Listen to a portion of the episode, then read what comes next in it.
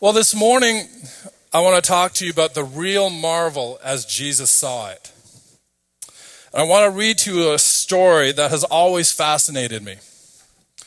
I love this scene in the Bible where we meet the man that made Jesus marvel. What a thought that is. And so, if you have your Bibles, turn to Luke 7. We're going to be looking at verses 1 to 10 this morning. And just as you're doing that, let's pray. Lord, we come to you this morning and we thank you that, you know, as Pastor Kelly said, you know, we are able to gather, to read scripture, to worship together as a body, as your body, Lord, this morning. And so we ask that you would just come into this place. Let these not be my words, let them be your words, Lord. Let your Holy Spirit just come and move across, touching hearts, saying what you need to say into our lives this morning. And uh, just be at work, I pray, in each one of us. And all God's people said, Amen. Luke 7 1 to 10. Here we go.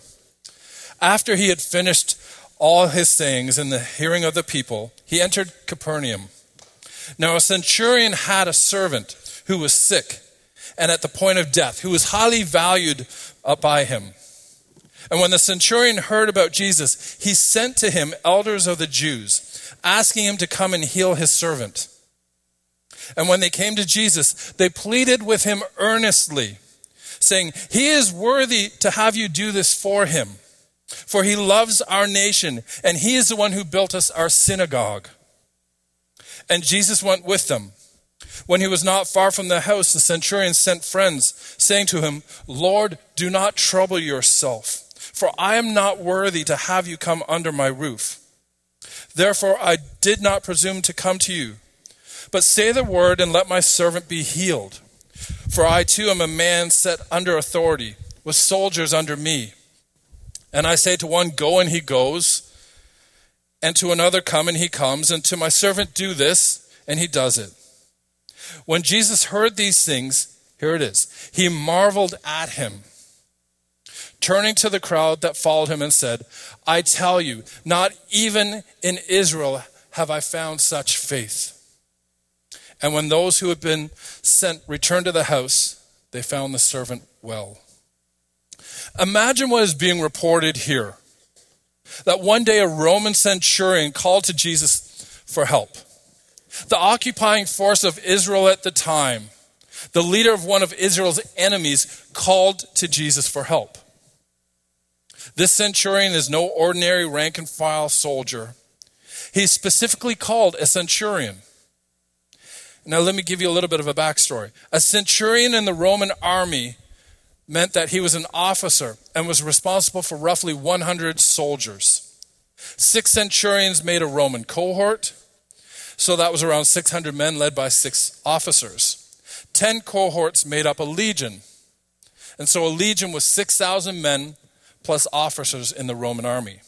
And I've heard people say that a legion was a thousand. It wasn't. In the Roman, it was 6,000 men. And you might remember that when Jesus was arrested in the Garden of Gethsemane, he was going to be put on trial. And one of his disciples tried to defend Jesus with a sword, but Jesus stopped him. And Matthew records what happened in Matthew 26, verse 53.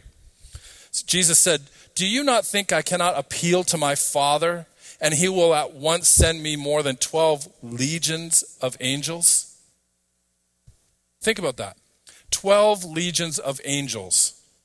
12 times 6,000. Sorry, there's math class today. 72,000 angels. He has a small mob with some soldiers coming to arrest him in the garden, and he tells them, tells him that he can call 72,000 angels if he wanted to. And don't think about the little Valentine's Day baby cherubs with harps. No, these were warrior angels. They were the host of the Lord. And so, do you think that Jesus was concerned about being overpowered by a few soldiers and a mob? He was in total control of the proceedings that night. And this is exactly what he said the next morning to Pontius Pilate in his courtroom. In John 19 11, it says, You would have no authority over me at all unless it had been given to you from above. Make no mistake about it. Nobody ever took Jesus' life from him. He laid it down, he gave it up, and he could have called 12 legions of angels, but he didn't. Anyways, back to today's passage. The point is, Roman armies were made up of these legions of 6,000 men. And so, in today's language, this centurion was like the captain in the army. And they were the backbone of the mighty Roman military. The historian Polybius wrote about the qualifications for becoming a centurion. He said they must not be so much seekers after danger as men who can command, steady in action, and reliable. They ought not to be anxious to rush into the fight, but when hard pressed, they must be ready to hold their ground and die at their posts. These were great soldiers, well trained soldiers. And we meet several centurions in the New Testament. The first one we meet is right here in this passage in Luke 7. We meet another centurion at the cross when Jesus was being crucified, who at the end of the crucifixion looked up at Jesus on the cross and declared, Surely this was a righteous man. And then we meet a, one other centurion by the name Cornelius, who called for the apostle Peter in the book of Acts to come and preach the gospel to him. So each centurion that the Bible records was a man of character. They were usually older men, usually harder soldiers who had experienced a lot of bloodshed and cruelty in battle. It got them ready for that position of responsibility. They were mature warriors, leaders of men. Now, what would you expect to think of a man like this? Put yourself in the shoes of the Jewish people who were living in Capernaum of that, on that day that this all took place. The Jews were a conquered, oppressed people under the occupying force of the Iron Roman rule. And what would they think of this centurion? See, there was no love loss between the Jews and the Roman occupying force. So they would have viewed him normally with suspicion. They would have held him at arm's length as they would have been afraid of him. And so, how should this powerful military leader see himself? He's been put in an enormous place of responsibility. He's got men under him, he's got incredible power in this situation. So, how should he see himself? But more importantly than anything else, how do you think God would see such a man? Well, this story is full of surprises. And this morning, I want you to sail four great seas with me. And so the first one is this how the world sees you. Luke begins his account of what happened that day with a little bit of a backstory. He tells us something about why the centurion was called calling for Jesus. He had a servant, as we know, we read it. Now, if you read that in the Greek, it literally means a slave. He had a slave that was very sick. In fact, he was at the point of death. And Luke says that the slave was very highly valued to the centurion. And that begins to tell us something right away about the centurion. He was compassionate. In spite of how the Jews would look on these Roman soldiers, in spite of the kind of military man that he was, he was a compassionate man. He had heard about Jesus, and obviously he had been told about the amazing miracles that Jesus had been working and the authority in which Jesus was teaching. And the centurion sent word to see if Jesus would come and do something for his servant. If the stories were true, maybe Jesus could heal his servant. Now, Matthew recounts the same story as well in his gospel, but he seems to tell it a little bit differently. And because of this, some people say, oh, well, there's a contradiction here. Luke doesn't line up with Matthew. Well, it's not a contradiction at all. And that's the thing. Some people will use these contradictions to discredit the Bible, but it's not a contradiction. Matthew seems to say that the centurion came and spoke to Jesus, while here Luke says that he sent some Jewish friends to get Jesus. And so it's not a contradiction because Luke is just filling in more detail with all that is happening here. If Prime Minister Trudeau sent an ambassador to Kim Jong un of uh, North Korea to let him know that Canada would help with their influx of COVID cases, I'm sure that you would see in the headlines the next day that said, Trudeau tells Jong un Canada will help. And that's a perfectly accurate report. You would have to read further into the story to find out that Trudeau didn't actually talk to him, but he sent an ambassador, he sent a messenger. And that's clearly what's happening between the Gospel of Matthew and the Gospel of Luke. These two different accounts, these two different contradictions. And so these Jewish friends of the centurion came and spoke to Jesus on his behalf. And one of the reasons that they may have come instead of the centurion himself coming is because of the normal relationship that existed between the Jews and the Gentiles, particularly between the Jews and the Romans, and very particularly between the occupying Roman soldiers and the Jewish people. Again, remember I said there was no love loss.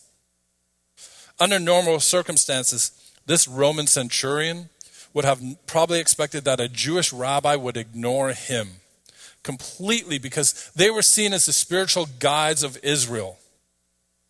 Many of the rabbis would have seen it as their duty to not show any kind of response to these Roman occupiers at all.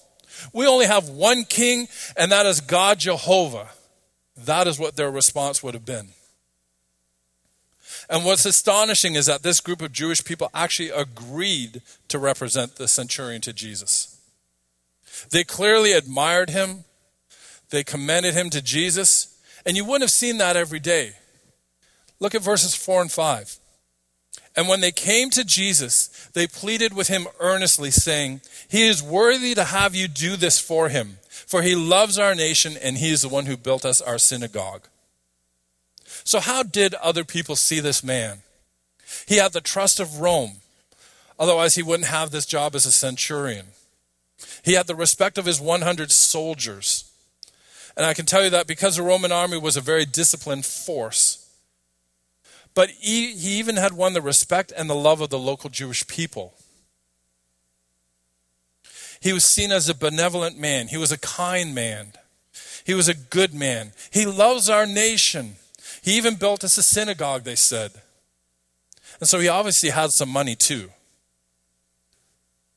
But look at what they said about him to Jesus. He is worthy, he is deserving that you should answer this request. He's worthy of it. He's done enough to earn it from you, Jesus. Come on, help him out. Well, the world looked on this man and they saw some of his deeds and they liked what they saw. They looked at the kind of person he was and they liked him.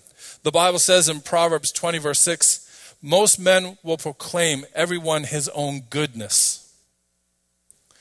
And that's true. Go down onto Main Street after church, ask people, do you think you're a good person? And I can predict to you that about 99.9% of them will say, yeah, I'm, I'm a good person. You even get some people that will say, ask my friends. They think I'm a good person. And that's what matters to us. It's what we derive our self esteem from how the world sees you. This centurion had every reason to think highly of himself. Every man loves to proclaim his own goodness. He could have done this because the world thought very highly of him. And in the, their eyes, he was worthy. And listen, if you're in an enemy town, perceived as the oppressor, it's really quite surprising that people would like you. What's even more surprising is how this centurion responded to the admiration of men. It leads us to the second point in the story, which is this how you see yourself. Luke 7 6 to 7 says, And Jesus went with them. And when he was not far from the house, the centurion sent friends, saying to them, Lord, do not trouble yourself, for I am not worthy to have you come under my roof. Therefore, I did not presume to come to you, but say the word and let my servant be healed. So everyone is saying he is worthy. And he's saying, No, I am not worthy, which is surprising. One of the most perilous things you can do in your life is start believing your own publicity. Let me repeat that. One of the most perilous things you can do in life is to start believing your own publicity. When people say nice things and flatter you, because that will puff you up with pride and it will change your perspective. This centurion was not self confident, even though other people said nice things about him. He didn't believe his own publicity. He knew in his heart of hearts what his own standing was in life, what his own standing was before God. And you might ask, did this centurion did even believe in God? As a Roman, he would have believed in a lot of gods due to the number that the Romans worshipped. But I think it's significant that it says he built them a synagogue. This is a man whose heart is open to the true and the living God, the God that the Jews worshiped. And I think that he had come into this area and it had impacted him to see the worship of the true and the living God. And so his heart is open and he knows his own standing with God. I'm not worthy, he says. The world will try to lull you into a false sense of security. But this centurion knew how many times every single day he fell short of God's standards. He knew that he, like all of us, was finding it impossible to measure up. If you were honest this morning, how many of you would say that you can't measure up to your own standards, let alone God's standards? We find we can't even keep our own requirements for how a person should live. And he openly admitted, I'm not worthy, not even to have Jesus come into my house. I didn't even want you to trouble yourself walking down the road, Jesus. You could have just sent word because I'm not worthy to have you here. The problem is that so many people are trying to impress God with their religion to get his attention. Millions of people are attempting to show God that they are worthy of him to approve of them. Look, I built a synagogue. Look, I gave money to the church. Look, I help old ladies across the street. Look, I rescue hurt animals. I give to charity. Look at what kind of a person I am. The Jews were concerned with the centurion's worthiness. They believed him to be worthy after all. He built them a synagogue. The centurion himself was also concerned about his own worthiness, but for another reason. He did not see himself as worthy at all. And so, what is the standard? If other people are the standard, then I will be able to convince myself that I am not that bad. At least I'm not an axe murderer. Have you guys heard that statement? I'm sure we all have. It's not much of a standard, though, is it? At least I'm not an axe murderer. At least I'm not like that guy over there. You know, he's obnoxious. He lies. He cheats. He's gone to prison. He's done this. He's done that. At least I'm not like them. I'm not like Deborah Surgising, but, you know, maybe not at that standard, but at least I'm not an axe murderer. And so we say we're not that bad, really. The problem is, whoever is the highest, who's ever on the highest rung of the holiness in this life, whomever you think is the holy, holiest person in this world right now, they are so far short of God's glory themselves. They're not the standard. God is the standard.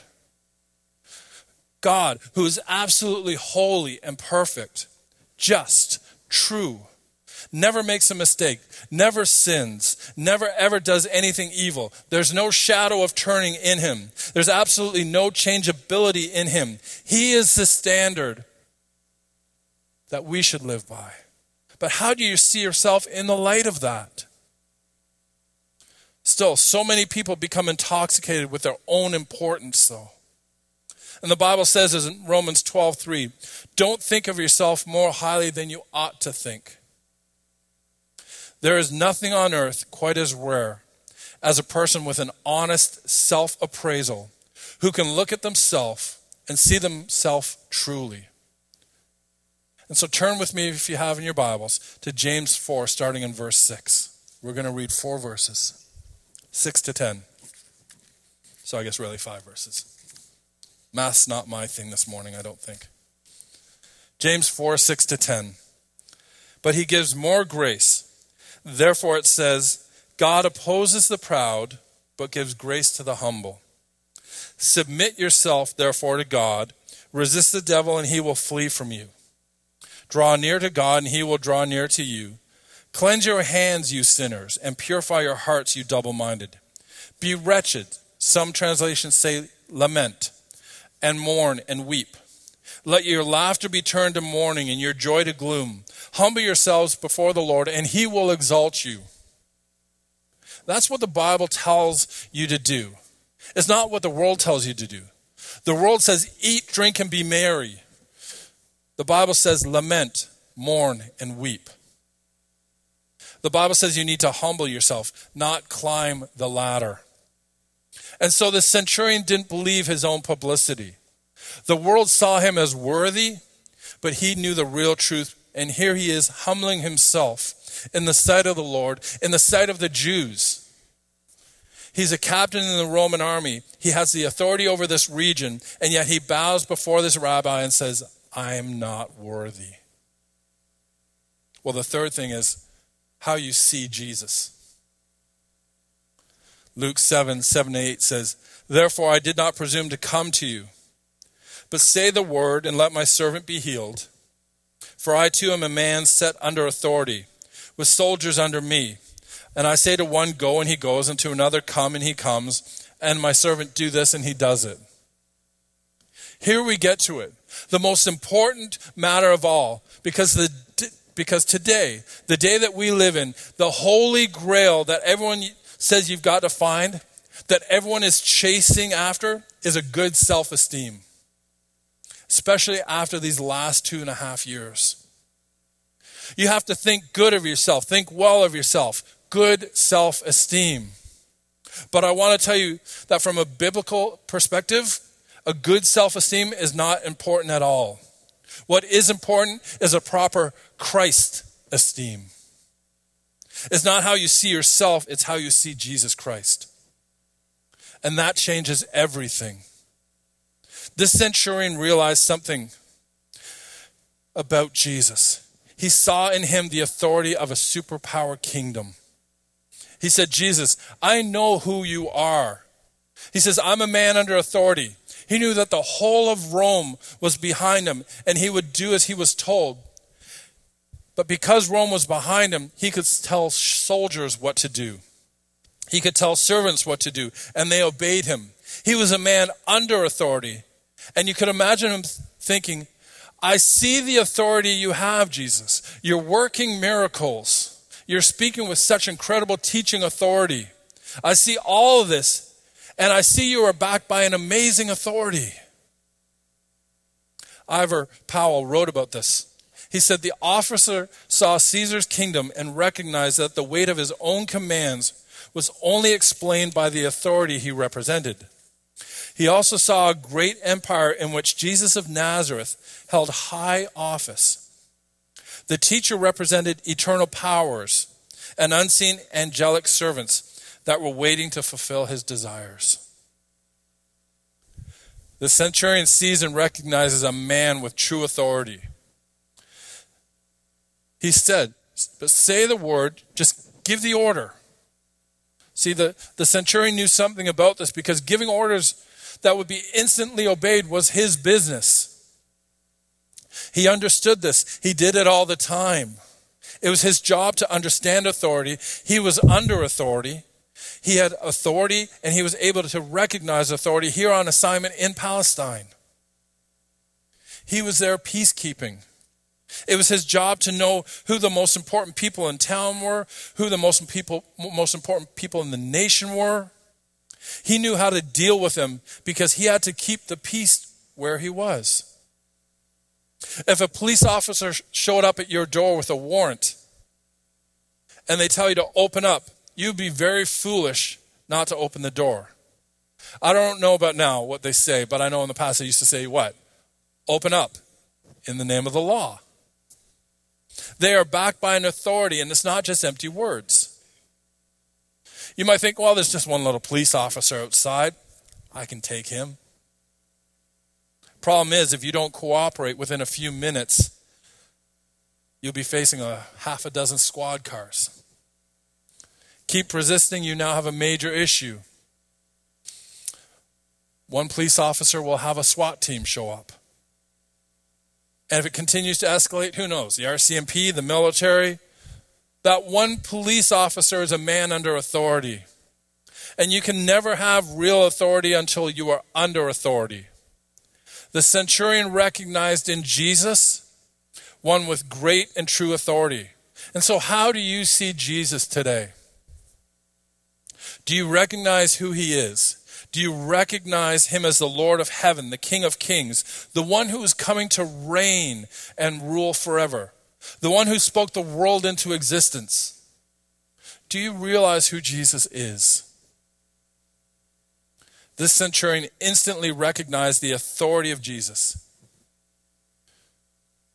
And finally, I said we would fit, sail the four great seas. Well, here's the fourth one how the Lord sees you. How did this how did Jesus see this centurion?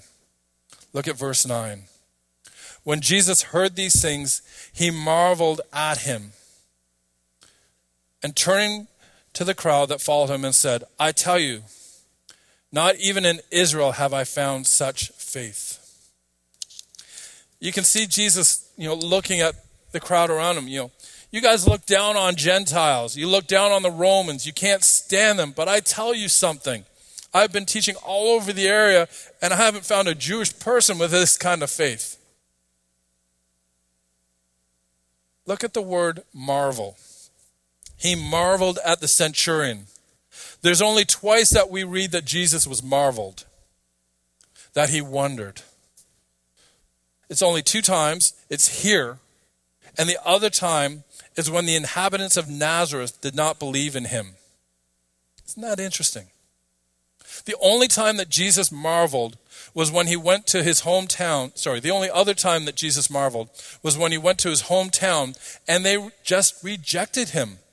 Oh, that's just Joseph's son. And they didn't believe him. Look at this. Jesus marvels at the unbelief of friends, and he marvels at the faith of strangers. He marvels. Jesus was not concerned with the centurion's nationality, his status, his titles, his reputation. He was concerned with his heart. He did not say, I haven't found too many people willing to build synagogues. We better take care of this guy. He didn't care that the man had built synagogues. He didn't care what the man had done. He said, I have not seen such faith as I see in this man. He was concerned about the centurion's humble, trusting heart that was turning towards God for help. Listen to 1 Samuel chapter 6, starting in verse 7. But the Lord said to Samuel, Do not look on his appearance or the height of his stature. Now, this was the occasion where when David was young and he was brought uh, with his brothers down in front of Samuel because Samuel had been commanded to anoint a new king in Israel. And when he went down and saw these brothers of David's, you know, David's brothers were big, burly boys. They were already part of the army, you know, and they figured one of them was going to be king. This is it. But in the end, God picked none of them. And it came down to the last of them. David, a shepherd boy, a little scrawny boy who was out in the fields, who was a little bit young. And look what the Bible says. But the Lord said to Samuel, Do not look on his appearance or the height of his stature, because I have rejected him. For the Lord sees not as man sees. Look on, man looks on the outward appearance, but the Lord looks on the heart. God has never once been impressed by a big personality. He's never been impressed by a magazine cover. He's never been impressed by how much you give on World Impact Sunday. God does not look on people the way that we do, the way that we esteem one another. The Lord looks straight to the heart, and He knows what's in people's hearts. True faith will always end up doing great things. Great things are the result of faith, the result of simply depending on God, seeing who Jesus is, seeing what authority he has, seeing how bankrupt we are, and putting our trust in him. People become very impressed with the resulting deeds. But God is interested in the source, the faith that produces those things. Jesus looks at the man and says, Boy, I'm marveled. I have not found faith like this in all of Israel. How we need to get a right view of ourselves, church. That's what this story is telling us. A right view of ourselves and a right view of God.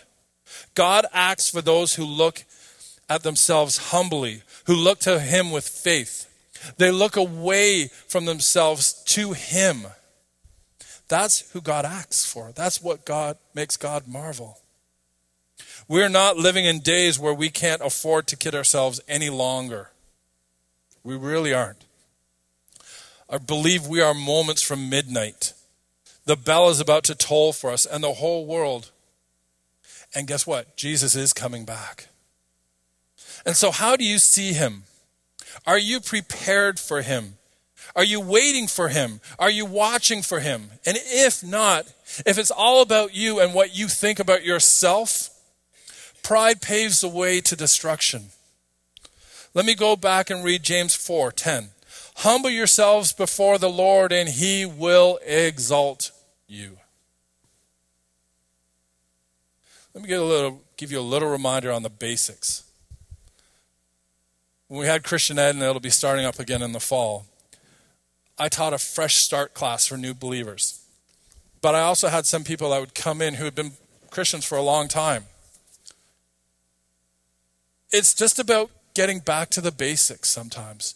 We could serve the Lord for a long time, and we often forget about that foundational, those foundational things that we need in our lives of trusting Him and not ourselves, of reading His Word and talking to Him, praying to Him, and not thinking we are all that great. We need Him. How you become a Christian. It's not about by joining a particular church or denomination. It's not by going through religious rituals. It's not by following some set teaching plan. The way you become a Christian, which means Christ one or Christ follower, and let me ask you this morning are you following Christ or following what you think is Christ?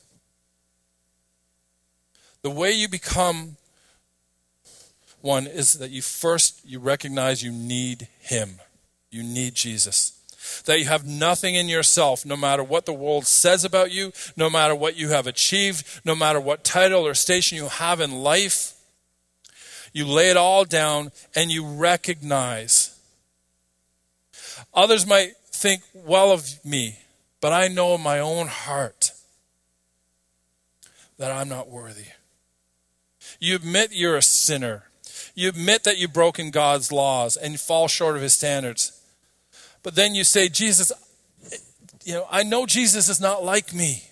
He's the one that I can turn to. He can save me. He can help me. He can lift me up. He can raise me up. He can break my addictions. He can bring me out of bondage. God, through Jesus Christ, can change my life. You cast yourself upon Him, that's how you become a Christian. And you may have done that long ago, but how is that walk going now? This morning, what do you think of yourself? See, here's what I know about human beings. You can have a thousand people around you every day telling you how wonderful you are.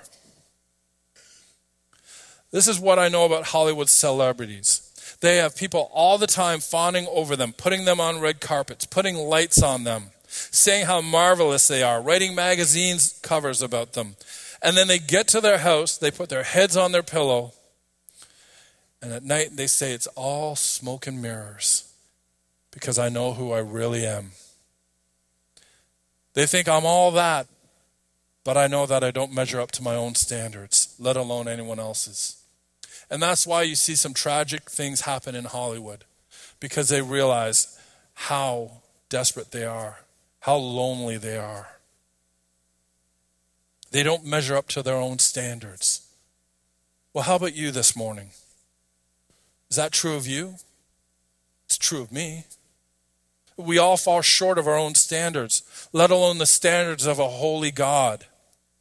But if we can see in Jesus the one who is different, if we come in and we cast ourselves upon him, if we will humble ourselves under the mighty hand of God, it's glorious because he will lift you up. God says, Whoever calls on the name of the Lord Jesus will be, sorry, a little louder, saved. If you come to him, he will rescue and change everything. We were talking with friends last night, and uh, you've seen it. Probably have seen it. There's a newspaper company that has an ad out. If you accept nothing, it changes everything. Well, I can tell you, if you accept nothing, it'll change everything for your eternal destiny. But if you accept Jesus, it changes everything from this point on. It truly does. Let's pray.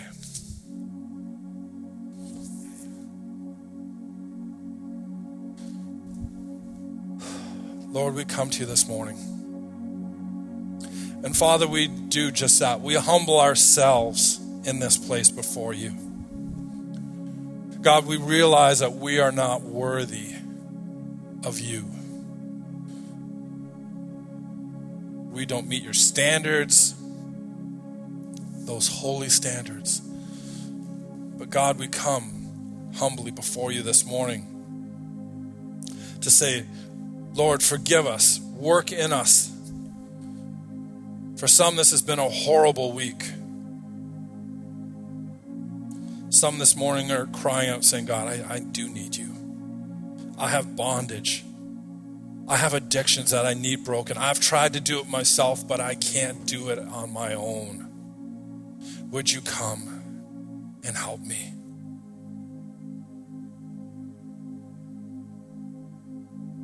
Would you just work? And so, Lord, that's what I pray this morning that as you would just be working in hearts right across the sanctuary and touching lives, helping us to realize our dependency, our need for you, Lord God. How much we need your word, the Bible, in our lives more than we need Instagram or Facebook or TikTok. We need you. We need to be picking up your word and reading it and spending time in prayer. And so help us this week to prioritize that which is important to us. And may that which is important to us be you.